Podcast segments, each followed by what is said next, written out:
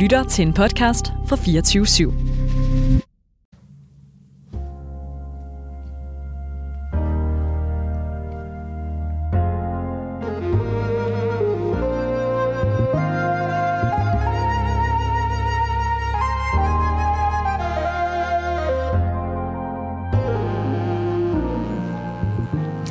Velkommen til Den Brogede Vej, programmet, hvor vi vender karrierevejen på hovedet. Mit navn er Anna Asgari, og hver uge har jeg en gæst her i studiet, som deler lidt af sit livshistorie med mig. Svære beslutninger, tilfældigheder, fuck-ups, omveje og opture. Ja, alt det, der er byggesten og asfalt i karrierens brogede vej. Jeg inviterer både kendte, mere ukendte personer ind. Fælles for dem alle er, at de gør en forskel i verden, og så er de værd at lytte til. I dag er min gæst Mika O.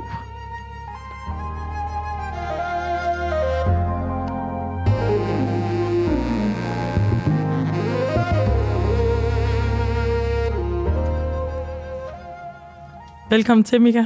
Mange tak. Om lidt skal vi øh, høre mere om din vej til en form for karriere. Ja. Men allerførst, øh, hvad drømte du egentlig om at blive, dengang du var barn? Åh, oh, um, oh, jeg drømte, hvad drømte jeg om? Jeg tror, uh, kvæg min vej og mit liv nu engang har været, som det har været, så har det ikke rigtig været plads til de store drømme.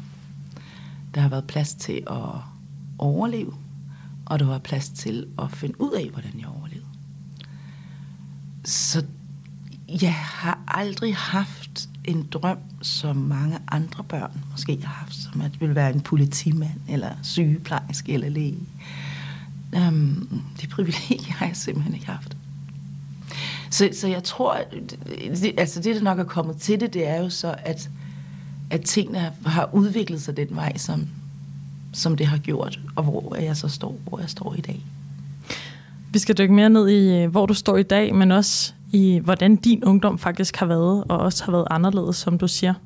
Allerførst, så for at øh, du kan lytter kan følge med i, hvor vi er, så får du lige her Mikao på et minut.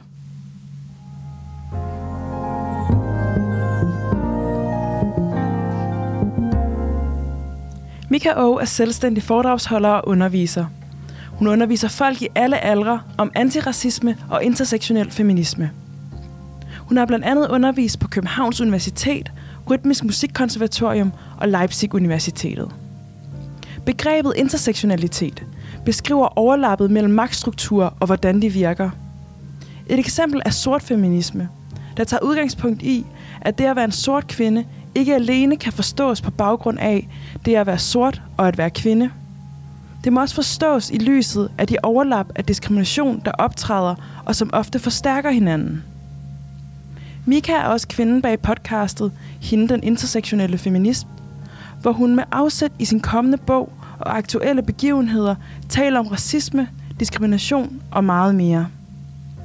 Desuden er Mika også stifter af den intersektionelle højskole, Fællesskabet De Intersektionelle og foreningen Equality Collective Danmark.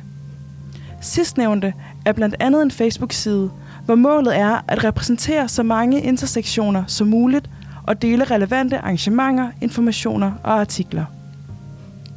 Mika O er født i 1974 i Korea og er opvokset i Køge.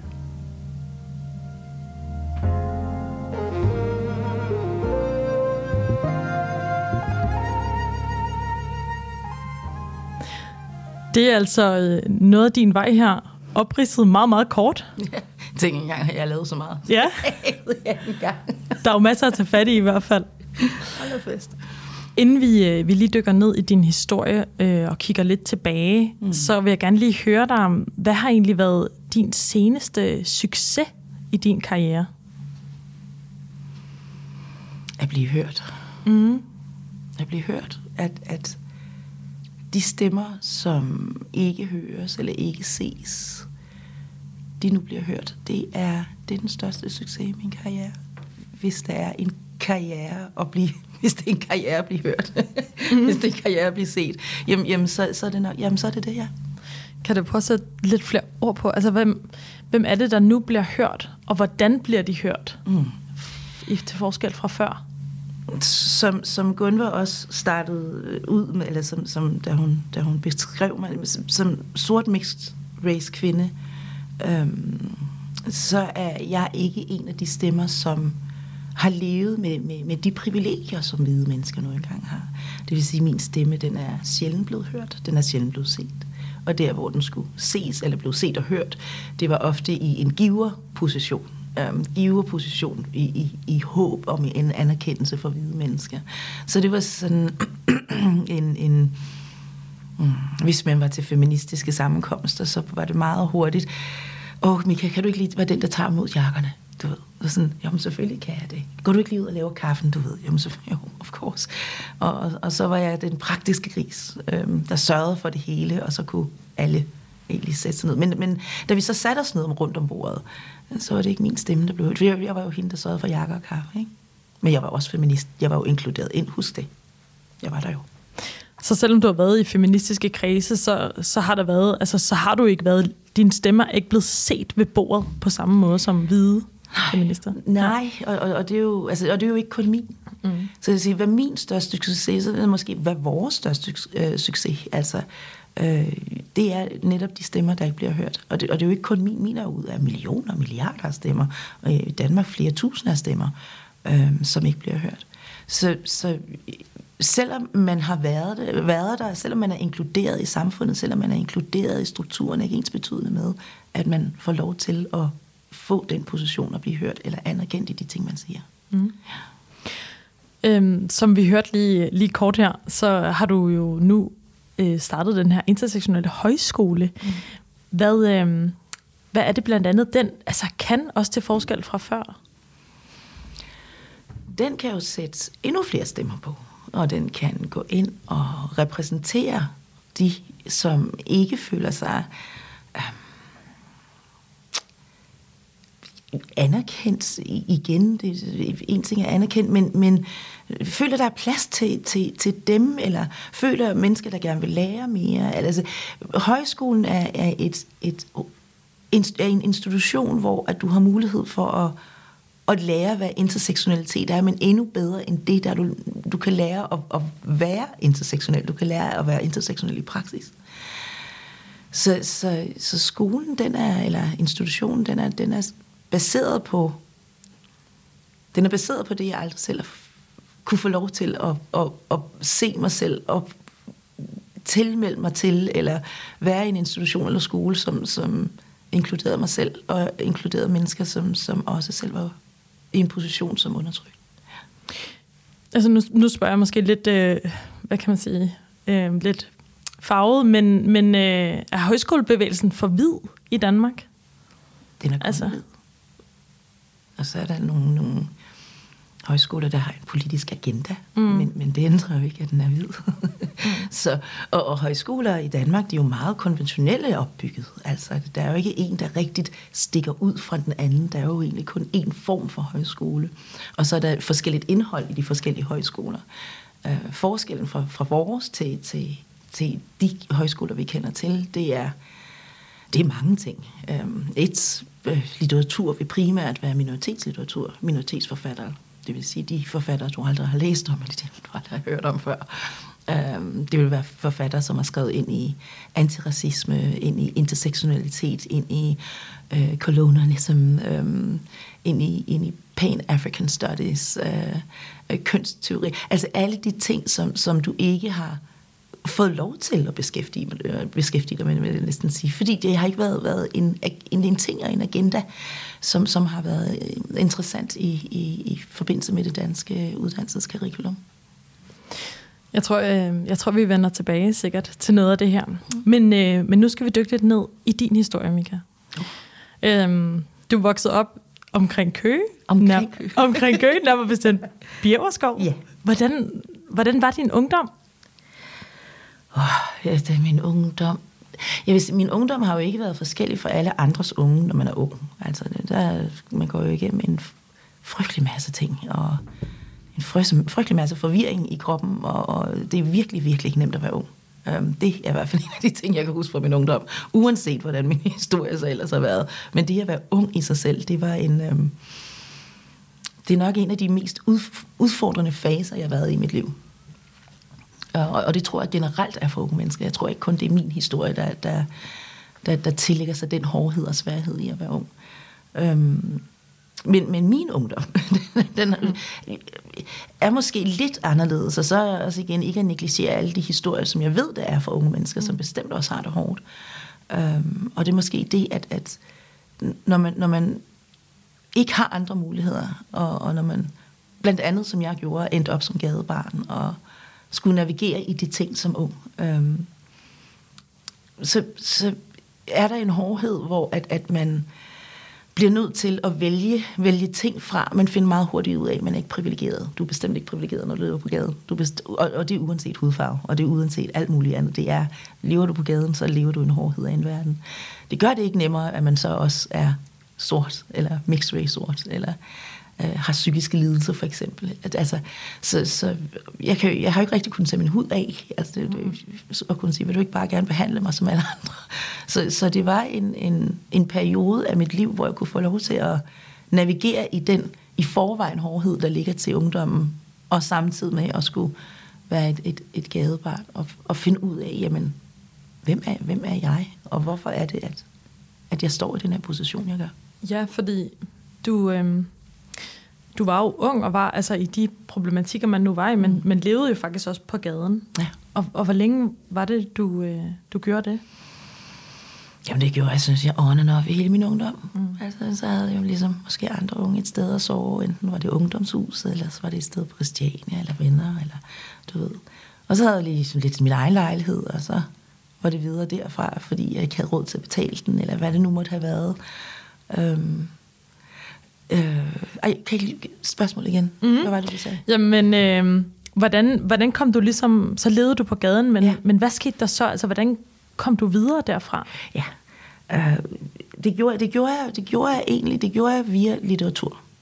Mm. Øh, sært nok, men det er igen, hvordan man er som, som menneske. Jeg har altid været meget introvert, og har holdt mig meget for mig selv. Det gjorde også, da jeg var Jeg har altid været en hende, der sådan fuldt væggende af en eller anden årsag. Øhm, men det var nok også igen den position, position af, at jeg kunne mærke, at, at jeg var undertrykt. Der var ikke nogen. Det lige meget, hvis jeg sagde noget og gjorde noget, så blev det det, man nok på dansk kalder for, for misforstået. Det, jeg ved i dag, det var det der med, at jeg blev lullet ind i en white gaze, i en, i en hvid position, i, i en accept af, at, at jeg skulle acceptere så hvide mennesker. Mm. Hvordan, hvordan kunne du mærke det, da du var ung? Fordi at jeg, fordi at, at det var jo, og det var jo ikke kun mig, det var også, når jeg så ud over gadebilledet, og, og, og så nu, jeg havde, var meget rundt, altså øh, til hjemme eller huse på Istergade og på Vesterbro. Øhm, og når jeg så i gadebilledet, så kunne jeg, det var jo ikke kun mig. Men, men, men jeg så den ulighed, der lå i, hvordan samfundet skilte eller adskilte mennesker øh, nærmest sådan i kategorier. Der var den rige, den hvide, du ved, og så kom vi ned til den hvide gadearbejder. Jeg voksede op i 80 eller 90'erne, så der var der jo af sexarbejder, var det primært kun hvide øh, personer, der, der var i gaden på det tidspunkt. Men, men, men sådan sidde derned, og der kunne jeg godt se, det var ikke kun mig. Det var ikke kun mig, der, der ikke blev lyttet på. Det var ikke kun mig, der ikke blev set. Det var ikke kun mig, der kæmpede for en hverdag. Men kvæg jeg var introvert, og kvæg at, at, at jeg levede i den position, jeg gjorde, eller var i den position, jeg gjorde, og for at overleve, så læste jeg. Og, og det har været min ulti- ultimative redning i det her liv. Jeg lever nu. Ingen tvivl. Um, der fik jeg mulighed for at, at, at få fat i nogle bøger med James øh, Baldwin og Toni Morrison. Um, og jeg fik mulighed for at, at, at læse nogle af de ting, som jeg netop godt kunne mærke, men jeg havde så svært ved at sætte ord på. Jeg, jeg havde jo ikke det sprog. Jeg, jeg var 15-16 år gammel. Så, så det, var, det var der, jeg kom videre. Det var der, jeg vidste ikke dengang, det er jo det, som jeg ved nu, men, men det var det tidspunkt, hvor at, at det, det, lidt og lidt redde mit liv. Havde du, øh, på et tidspunkt kommer du, du altså, begynder at læse de her bøger. Mm. Hvad, øh, hvad var dine tanker om, om, hvad du skulle, og tænkte du på uddannelse og sådan nogle ting? Ja, Jamen, jeg er jo ligesom alle andre øhm, blevet uddannet i en hvide skole. Altså, ligesom den skole, du er uddannet i. Så, så der er jo ikke noget der, hvor at jeg ikke har en uddannelse. Vi, jeg tror, og det er jo det, som er så dejligt her i Danmark, at vi er alle sammen forpligtet til at uddanne os, og har det privilegie, at vi alle kan komme i skole. Så, så, så, så det har jeg jo også øh, benyttet, ligesom, ligesom alle andre. Jeg vil sige, det var, det var også en af de ting, som reddede mig i det forstand, det var, at jeg havde noget at, at komme hen til, og det var så skolen. Øhm, gav det mig noget? Nej, ikke, ikke som, som sådan. Den gav mig det, at øh, det gav mig de værktøjer, der gjorde, at jeg, jeg, jeg lærte ABC, at jeg kan læse hele sætninger, og 2 og 2 plus 4, og du ved, alle de der helt fundamentelle værktøjer til at kunne, kunne begå sig og, og, og vide, hvad der foregår. Øhm, men jeg lærte jo så også meget hurtigt, at den uddannelse, som vi bliver uddannet i Danmark, den er med til at undertrykke mig. Den er mm. med til at reproducere den undertrykkelse, jeg lever i som mixed race sort kvinde. Mm. I en, i en, altså hvor del af verden, hvor majoriteten er hvid. Og, og det skinner i den grad igennem i det, du bliver uddannet i. Så, så mit liv, det var, at jeg var, gik i skole, og så tog jeg hjem og gik i skole. så gik jeg hjem og læste mine bøger, og, og, og mine kompendier, og mine essays, og mine artikler, og lyttede til alt, hvad jeg kunne få fat i af radio. Og hvad, hvad bestod de af? Altså de ting, du så, så du gik i skole om dagen, og så fandt du den litteratur, du egentlig altså, ja. måske burde være blevet uddannet i, men hvad, hvad bestod det af? Men det bestod jo af alt den litteratur, vi ikke blev uddannet i. Altså i den hvide skole, i det hvide curriculum. Og, og det er blandt andet Toni Morrison, det er blandt andet Baldwin, det er blandt andet Kwame Ture, øh, uh, Pan-African Studies. Um, det er intersektionalitet, det er Maya Angelou, det er Bell Hooks, det er Crenshaw, det er, det er Barbara Smith, det, det er Company River Collective. masser, der er masser, man kan tage jeg kunne blive, og, det, og det er jo kun, ja. hvad kan man sige, sådan den amerikansk-engelske mm. del, så er der jo hele den afrikanske del, den franske, brasilianske del, der hele indigenous-delen, ikke? Altså, så, så, og, det, og det er jo kun inden for etnisk race. Mm. Mm.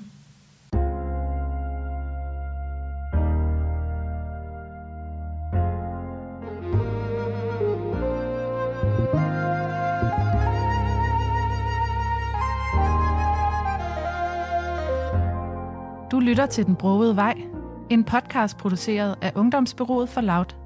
Din vært er Anna Askai. Vi har Mika O i studiet, og øh, det, vi hører faktisk lige nu om, hvordan man skal uddanne sig selv, hvis man ikke bliver uddannet til det, man, man burde. Men Mika, du har også taget en lille ting med i dag. Ja. Du har faktisk taget to ting med, kan jeg se. Så mange Som ligger foran dig på bordet. Ja. Hvad er det, du har taget med? Det Jamen, det er, jeg, har, jeg har fået den i fødselsdagsgave af en af mine dejlige veninder, der hedder Brynhilda. Uh, en drag queen. Og, og det er en rosenkvarts, uh, bundet ind i sejlgarn og i læder. Mm-hmm. Og jeg er jo sådan en, um, en heksetype, en, en alternativ type på den måde. Jeg er også hende der, når, når venner og veninder, de, de bliver forkølet så er det første, der ringer op. Husk at lægge løg under fødderne. Okay. Hvorfor er det, man skal gøre det? Løg under fødderne? Det så bliver man rask. det er både ansigt til. okay, det skal ja, jeg prøve. Så, ja, jeg er hende. Nej, det er så godt. Så der, der bliver anrettet med kurv med, med urter og, og diverse myrer, og, så man kan få den her sygdom ud af kroppen jo. Ikke? Ja, det er mig. så derfor har jeg min min rosenkrans eller kvast med, og, og, og det kan godt være, at jeg sidder og griner af det, men, men det er jo noget, jeg tager dybt alvorligt. Og hvad er det nu, den her rosenkvarts? Hvad er det, de her krystaller? Hvad betyder den? Jamen, altså, jeg, altså og, og det er jo igen, for jeg jo, vi har jo i, i det her hekseri, der har vi jo forskellige elementer, som, som tilpasser og tilhører os. Og jeg er desværre ikke så øh, wow og, og ældre i den forstand, at, at jeg besidder alle elementer. Mit element, det er urter det, det, hvor at, at øh, jeg arbejder med urter og ved masser om urter og, og laver en masse te og en masse mad, og mm. hvor at, at urter er, er bruges som, som medicin øh, og helbred. Og, og, og krystal er jo ikke min stærke side, vel? Det, mm. det er jo så en, en, en anden del. Men, men altså, jeg tror, som jeg fik at vide, så er det jo noget med, at, med, noget, med noget ro og noget styrke og noget udrensning og, og i, i den... Altså, så den har jeg altid på mig. Jeg tænker, det er en god ting at have på sig. Men, men så, så endelig Google, Google Rosenfart. Du skal bare google det. Men hvad, hvad egentlig, altså, fordi det er lidt sjovt med de her med urter, altså, Ja. for jeg har sådan noget med permynte. ja. Øh, men hvad er egentlig din yndlingsurt? Oh, jeg har mange.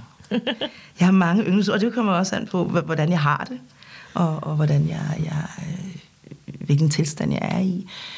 Men en, en altid god yndlingsurt, vil jeg nok sige, er timian at have i huset. Timian. Ja. Den er god. Den, øh, hvis, øh, både til forkølelse og lidt, lidt altså slim, hvis du har slim i din, ja, så, så er det slimopløsende, og, og så smager det jo bare smadrer godt, Jamen, det gør i det. te og i mad. Ja. Og så har du taget en, en anden ting med, som, som du faktisk har på dig. Ja, jeg har mit pentagram på mig, og det er jo fordi, at jeg er en del af en coven. Og hvad, hvad betyder det?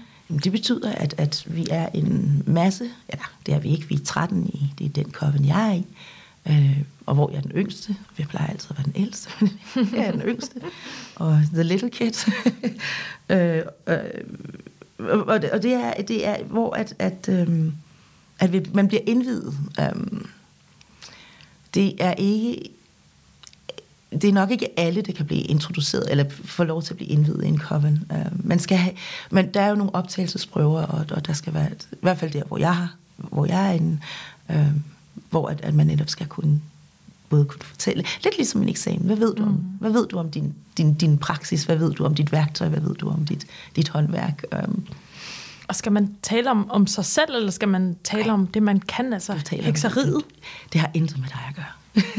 Den sidste, du er, så har noget med at gøre. Det, er- det, det er egentlig dig. Du, Ja. du giver meget, når du, når du praktiserer. Um, ingen tvivl om det. Så, så nej, du taler som regel aldrig om dig selv. Hvis du taler om, om, om, hvis der bliver talt om en selv, så er det i form af, hvordan at man, og lytter på, på de ældre, du ved, og, og lytter på, hvordan, hvordan kan jeg gøre bedre, mm. øhm, og hvordan kan jeg praktisere bedre, hvordan kan jeg praktisere mit håndværk bedre. Så det er jo også, når vi mødes, så, så er der jo en, nu er vi, vi har tre ældre, så, som går ind og, og, og som er dygtige til, til, nogle, eller til de håndværk, vi bliver lært op i, og som har lært, blevet lært op af deres ældre, sådan som blev lært op af deres. Så jeg er jo en gammel koffen, og vi bliver meget glad for, meget ydmyg over for at få lov til. Øhm, og hvor vi bliver lært op i, i det samme. Så, så, og så får man, eller jeg, vi alle får en, en, en pentagramring, når vi, når vi er blevet indvidet. Sådan. Mm. Wow. Og det har intet med blod og udgivelse og alle mulige andre ting at gøre. Var det dejligt, så fik vi lige alligevel sådan dagens øh, sådan hekseri spirituelt. Med. Ja, det synes jeg altid kan noget. Lad os lige øhm, kigge lidt ind i, i det, det her arbejdsliv, den her karriere. Mm. Øhm, hvis du kigger tilbage på alle de ting, du har lavet, og, og det, du har beskæftiget dig med, hvad, så, hvad, er den, hvad er den vigtigste beslutning, du har taget? Det var at bruge min stemme. Mm. Det var for alvor at sige, nu gør jeg det. Og hvornår har jeg gjorde nok du det? viden. Det gjorde jeg i 2017. Der, der, der tænkte jeg, og det var da intersektionalitet kom frem, altså i Danmark, og begyndte at spire for alvor i Danmark. Og hvor jeg hørte nogle hvide feminister øh, sige, jeg er intersektionel, nej, jeg er intersektionel. Nej. Mm. Og, og var sådan, nej, no. Puh. det, det, det kunne jeg mærke, jeg blev meget... Der, der, det, det, det tændte noget i mig. Det kunne jeg, så kunne jeg ikke mere. Så var det sådan lidt, nu, nu, nu bliver vi nødt til at, at få det her i rette kontekst. Hvad, manglede der en, der ligesom kunne tale om intersektionalitet på den rigtige måde, eller en, en anderledes måde, eller hvordan? Jeg er jo ikke fan af rigtigt og forkert. Altså, jeg, jeg, er ikke, jeg tror ikke på, at der er noget, der er rigtigt og forkert. Jeg tror på, at det er noget, man kan gøre bedre. Mm. Og, og igen, hvis det er noget, man skal gøre bedre, så er det fordi, at, at der er en uviden, altså, uvidenhed, der skal samles op på. Øhm, er jeg den, der, fordi så skulle det være sådan, at så skulle jeg lige pludselig være den, der, der, der var den rigtige i form af intersektionalitet, og det er jeg ikke. Det er der ikke nogen, der er. Man kan lære om, om, omkring den teori, hvilket der jo er øh, i intersektionalitet også. Øh, når vi siger, at hvid feminisme er, er, er, er der utrolig meget teori, og der bliver levet for hvid teori. Øh, Og, og, det, altså, og det er der så ikke i intersektionalitet, og det er jo noget værd pjat. Det er der jo der er igen rigtig mange af de forfattere, jeg lige nævnt. Altså mm. Toni Morrison, Angela White Davis, som ikke engang selv troede, at hun var intersektionel, og fandt ud af, at hun var intersektionel, fordi hun skrev ind i alle intersektionelle problematikker og udfordringer. Så, så Der er jo rigtig meget teori, og, og, og det er jo den teori, vi skal lære fra. Ikke? Altså, vi skal jo lære fra alle de ikoner øh, og, og forfædre, der har, har skrevet de ting ned og, og, og brugt tid på at skrive de ting ned. Og mange af dem har brugt tid på at skrive det ned på et tidspunkt, hvor de selv var udsat og, og i fare øh, for deres eget liv. Mm. Og, og vi skal ikke til længere tilbage i, i, i, end i 50'erne, hvor det stadigvæk var, var farligt at, at skrive om undertrykkelse og undertrykkelsesstrukturer og, og, og hvid overmagt og alle de her ting, ikke? Jo, og i mange steder i verden kan man jo sige, at det jo stadig er det. Og altså, det er det der. Ja. Det er det der. Altså, det er jo et kæmpe privilegie, vi har mm. her i Danmark. Ja. At vi faktisk kan tale så frit om det, uden at mm. blive forfulgt eller fængslet, eller, mm. eller få lukket vores stemme helt ned. Ikke? Så du valgte ligesom at bruge din stemme, og hvad, altså, hvordan, hvordan gjorde du det? Altså nu, nu er der jo mange, mange sikkert, der kender din stemme fra Instagram, men hvad, altså, hvad, hvad gjorde du mere konkret? Altså hvis man nu gerne vil ytre sin holdning, eller vil bruge sin viden, mm. og, og ligesom sidder derude, hvad, hvad tænkte du, og hvad var det for en ild, der ligesom gjorde noget ved dig? Jeg tror, den, det, jeg tror, det er den ild, jeg har fået lov til at få. Og, og, og det er jo egentlig, altså for det første, så er det jo, hvis man siger, det er jo en ild, vi alle sammen har på en eller anden måde. Det er jo en, vild, øh, en ild af vilje, og en ild af lyst, og ild af behov. Og, så, så det er jo ikke en, en, en exceptionel ild, jeg har. Jeg vil så sige, den jeg har, den har jeg så fået lov til at få af mine forfædre. Altså det, netop af, af, af alle de fantastiske forfattere, jeg har læst, øhm, som har talt ind i min position, min virkelighed, min identitet. Og, og når man er i en position, hvor at, at man er så black-gazed, som jeg er, øh, så ser jeg også meget tydeligt den kontrast, der er, når jeg øh, går ud i, i, i samfundet og i verden. Så, og, og det er jo nok den samme ild, de har set, ellers har de jo ikke valgt at skrive ned, altså de har ikke valgt at, at, at tale op om det og holde foredrag og, og gøre de her ting. Så det er nok den, jeg har fået lov til at arve. Øhm, og, og hvor igen det der med karriere, det er jo ikke, altså, det er jo ikke en karriere, du vælger som minoritet. Øhm, det er en karriere, der bliver givet til dig, og om en karriere, som man lidt en forpligtelse til at, at, at udføre, når, når man først har de redskaber og værktøjer til at kunne gøre det. Og, og kvæg jeg har læst, siden jeg var en ganske ung pige, øhm, der fik jeg jo alle værktøjerne. Der fik jeg alle redskaberne. Så det ville være fuldstændig tåbeligt af mig, at jeg ikke bruger de redskaber, bruger de værktøjer og lærer fra mig. Og, og det vil jo også være blasfemi over for, for, for mine forfædre, at, mm. at jeg sidder med al den her viden, som, som de har lært mig, og så vælger jeg ikke at bruge den til noget. Det, der, det, vil der, det er jo nærmest mm. blasfemi, ja. Øhm, nu taler du om, at, at det er ligesom noget, du har, har fået fra nogle andre, noget du har, har fået givet videre. Mm. Har der været en, en person, eller som har været definerende for dig og for dine beslutninger? Ja. Øhm, jamen, der har været mange, for jeg har jo ikke haft nogen forældre i mit liv. Jeg var nok den, der har haft flest voksne omkring mig, der skulle være omsorgsperson, men jeg har aldrig haft en forældre. Så, så mine forældre, mine onkler, mine aunties, mine, mine lærermestre, mine øh, undervisere, er jo, er jo netop alle de her mennesker, fantastiske mennesker, jeg kunne få lov til at læse. Og, og, og en af det, det er jo Toni Morrison, tror jeg, er nok hende, nej, er hende, som, som ændrede mit perspektiv ind til, hvordan jeg begyndte at se livet. Mm. Øh, I en kontekst, jeg kunne leve i og, og være i. Og hvordan det? Altså, hvad var det, der konkret sådan gav et indtryk? Fordi hun skriver til sorte kvinder. Hun skriver til kvinder, som ikke er hvide. Mm. Hun skriver en virkelighed og identitet, som jeg kan resonere i og spejle mig i. Og hun skriver stolt om mig. Hun skriver om min styrke. Hun skriver om empowerment. Hun skriver om sorgen og smerten. Hun skriver om, om, om alle de ting, hvor at jeg nærmest kan mærke det i min kultur-DNA, der, der, der sprudler i mit blod, eller min DNA, der sprudler i mit blod fra mine ancestors. Ikke? Altså hun taler ind i en virkelighed, hvor at jeg ikke behøver at, at, at skulle bekymre mig om den hvide centrering eller position. Jeg får lige pludselig en, en position. Så, så hun var, ja, det var, det var, konkret var det nok det, at, at jeg kunne mærke mig selv, når, hun, når, når jeg læste, hvad der var, hun skrev. Mm. Du har blandt andet også øhm, altså startet den her podcast, og nu jo også den intersektionelle højskole, som vi snakkede om før. Øhm, har der også været nogle, nogle personer der, som, som har haft indflydelse på, på de ting, du har startet der? Mm. Alle hvide mennesker har en stor indflydelse på, hvad jeg har startet, også i forbindelse med podcasten og, og mine foredrag og samtalesalonger, som jeg også har holdt. Der har ikke været noget, som, som ikke har gået ind og, og skabt en, en påvirkning øh, positivt, vil jeg nærmest, øh, vil, vil, vil jeg faktisk sige. For, for der, hvor at, at jeg ikke har været, haft viden nok, så har jeg jo fået lov til at lære. Øh, og, og hvor der, at, at mennesker ikke har haft viden nok, der har, har de fået lov til at lære. Så, så jeg tror, at ja, var det mm. svar nok? Nej, Ja, mere. det var masser af svar.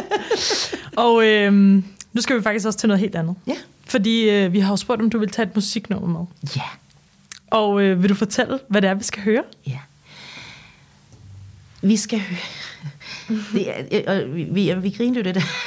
ja, det, og det er fordi, at, at når man får lov til at, at få, altså når man får lov til at bestille et musiknummer, ikke, så vil man jo gerne bestille et, som alle andre også tænker, wow, og op på stolen, og nu skal vi danse, og det var fedt.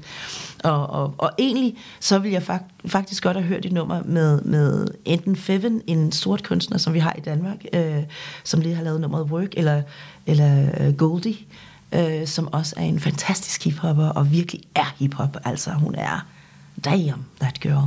Men det, har jo, det er jo nu, det er jo nu. Og, ja. og det, som ændrede, hvad kan man sige, det, som virkelig har haft betydning for mig, og det er jo mange år siden, øh, det var et, et, det er et exceptionelt nummer, og, og hver eneste gang, jeg hører det, selv den dag i dag, jamen, jeg både skråler med og tuder, og snotten den står ud af mig, og den, altså hjertet det banker løs. Altså det, det er så emotionelt på mig. Øhm, og det er Whitney Houston. Er Whitney Houston, The National Anthem.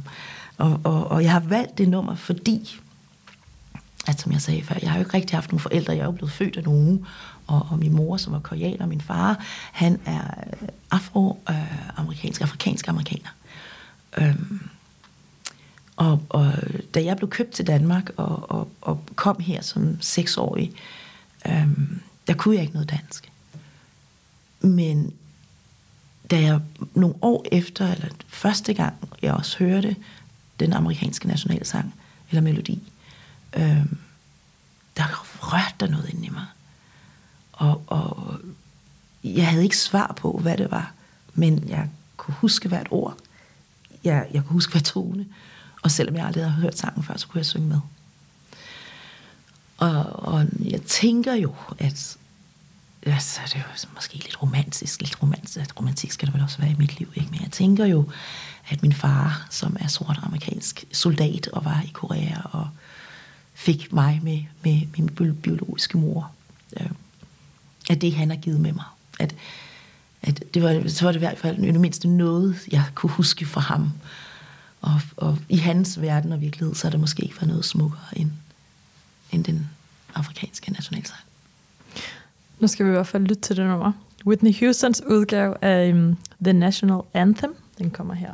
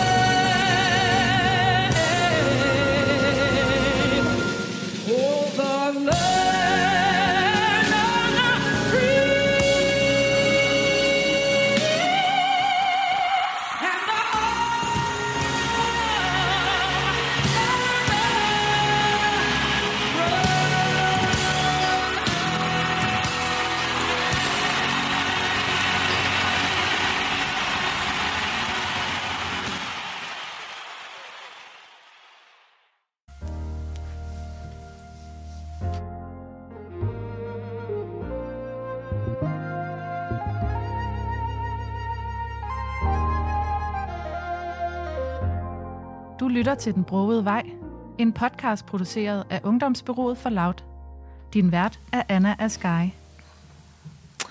Og vi har Mika O her i studiet, og vi har lige hørt Whitney Houstons rigtig dejlige udgave.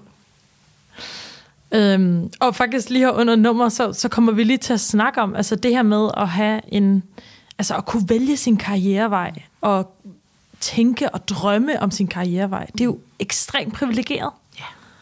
Øh, hvor at, at du jo siger, altså det her det er en vej, der er givet dig. Mm. Hvad, kan du lige sætte et par ord mere på det? Hvad, hvad tænker du?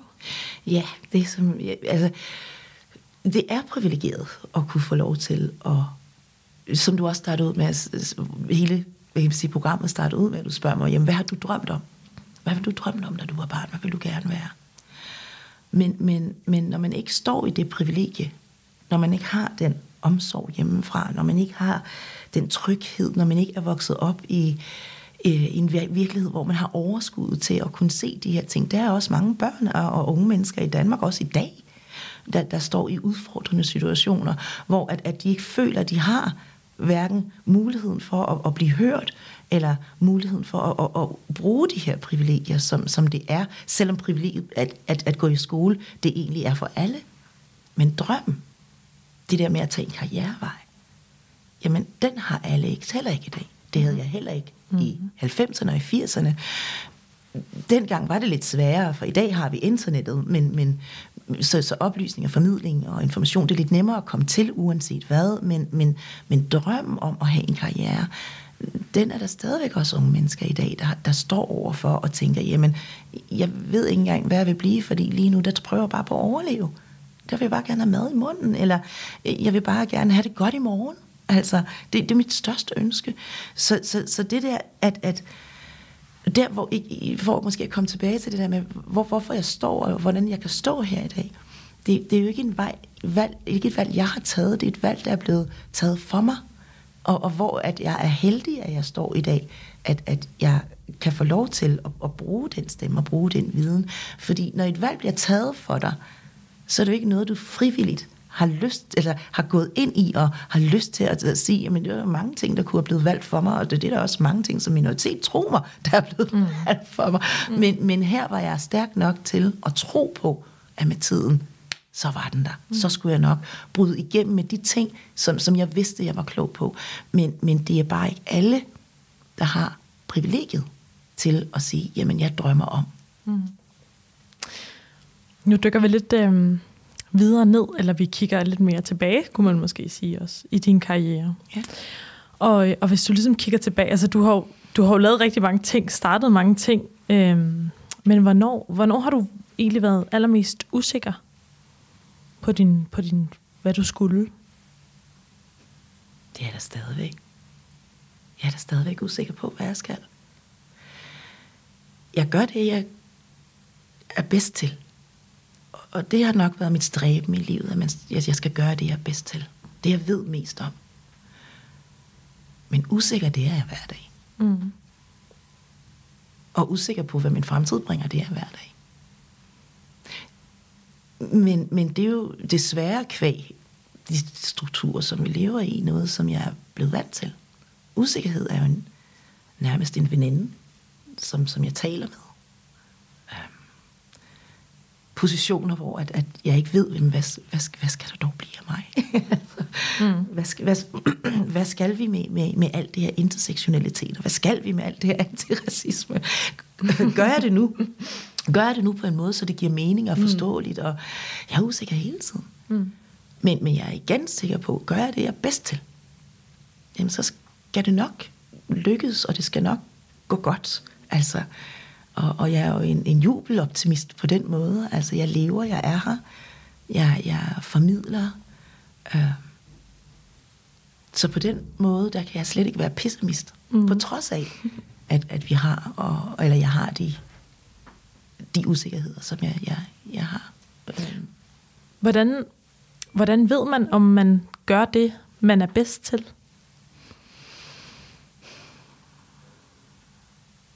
Jeg tror, passion det er et godt ord.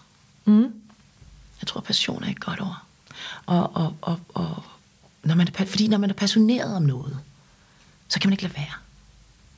Så, så ligesom om, at luften den forsvinder, hvis man stopper, eller, eller solen den står bare ikke rigtigt helt højt nogensinde. Så jeg tror, hvis, hvis, man, hvis man tør at stå fast i det, man er passioneret ved, mm. om det så er skøjteløb, eller om det er, hvad det er, mm. gør det. Så det er også en, en følelse, faktisk. Altså, som, som, det er noget, man kan mærke. Ja, ja, ja. Altså, jeg er jo den overbevisning om, du, du, du blev tildelt i én evne, og så har du tusindvis af altså, talenter. Vi er jo et powerhouse uden lige, ikke? Altså, ene ting er den rygstræle chakra fidus, som hvide mennesker rigtig gerne vil have, vi skal gå op i, i alt det her yoga, halleluja. Mm. Eller også så kan vi gå igen og lære det, som er bevidst, og det er, at vi besidder 112 chakra. Så vi er et powerhouse. Vi er legit et powerhouse. Så, så hvis vi bruger de energier og, og, og de ting, som, som vi nu besidder, og, og, og vælger at, at have tålmodighed, alle de der buzzwords, som man ikke gider at arbejde med anyways. Hvis man nu prøver mm. lidt på det, og altså, jeg, jeg tror på, at, at, at man ved, man, man gør det, man er bedst til, hvis man vælger at tro på sig selv. Mm. Og det hedder Peter Veltmer også en opgave i sig selv, ikke? Altså, mm. At tro på det, mens man er usikker, ikke? Og mens man er bange, mens man er angst, mens man har alle de her ting. Men i sidste ende, så skal kernen være dig. Ja. Har du, eller hvor- hvis du ligesom kigger tilbage på, på dit arbejdsliv, hvornår har du været allermest stolt af det, du har gjort?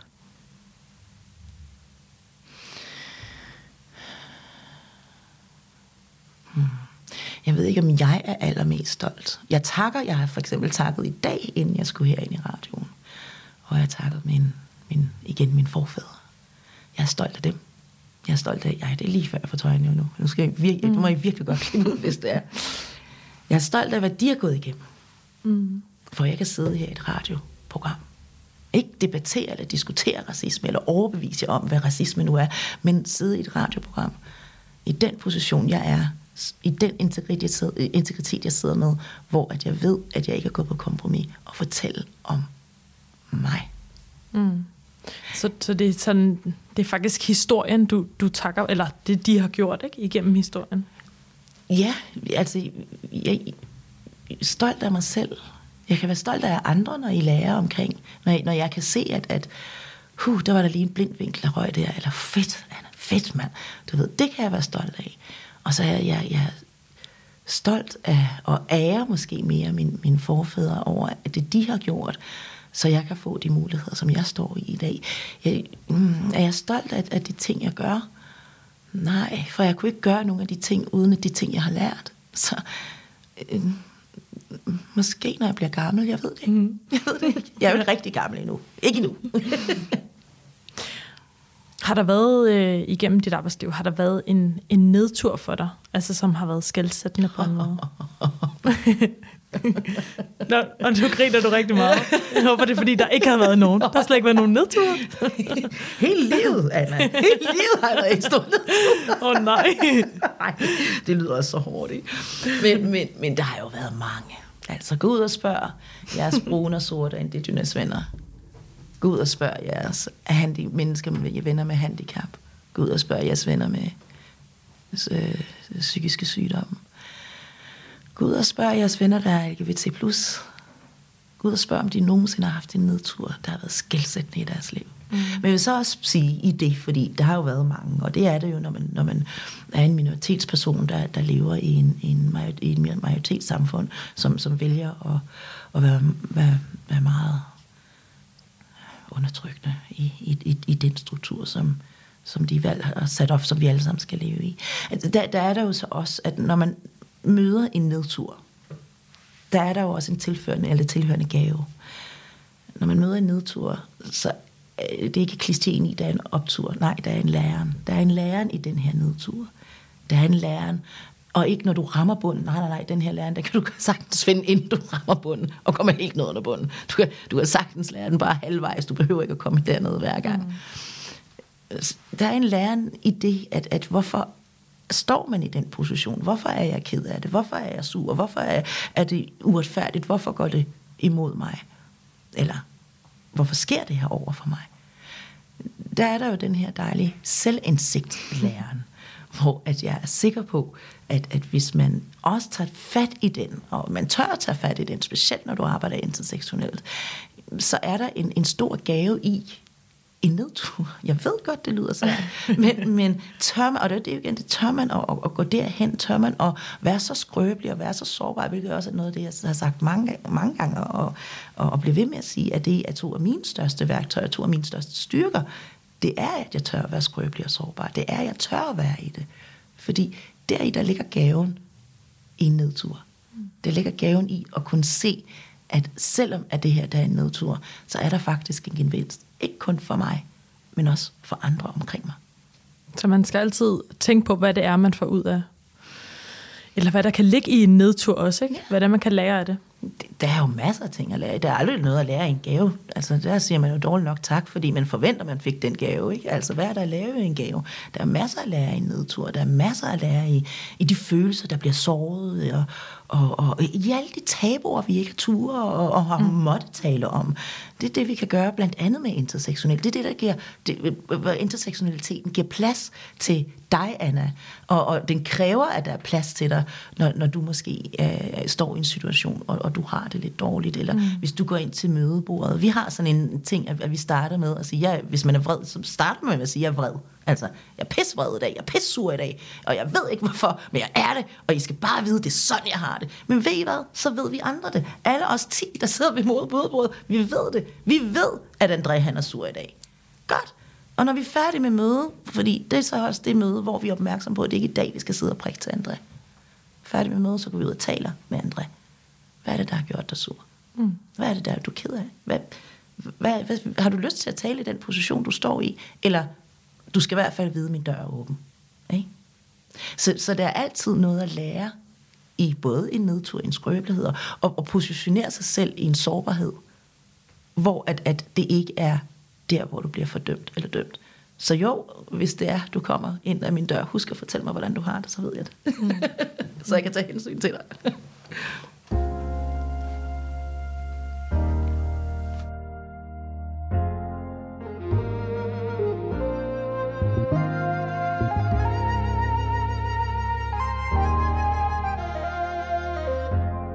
Du lytter til Den Brogede Vej, en podcast produceret af Ungdomsbyrået for Loud. Din vært er Anna Askai. Mika, nu til et andet spørgsmål. Ja. Når du kigger tilbage, er der nogensinde noget, du har fortrudt, du ikke har gjort?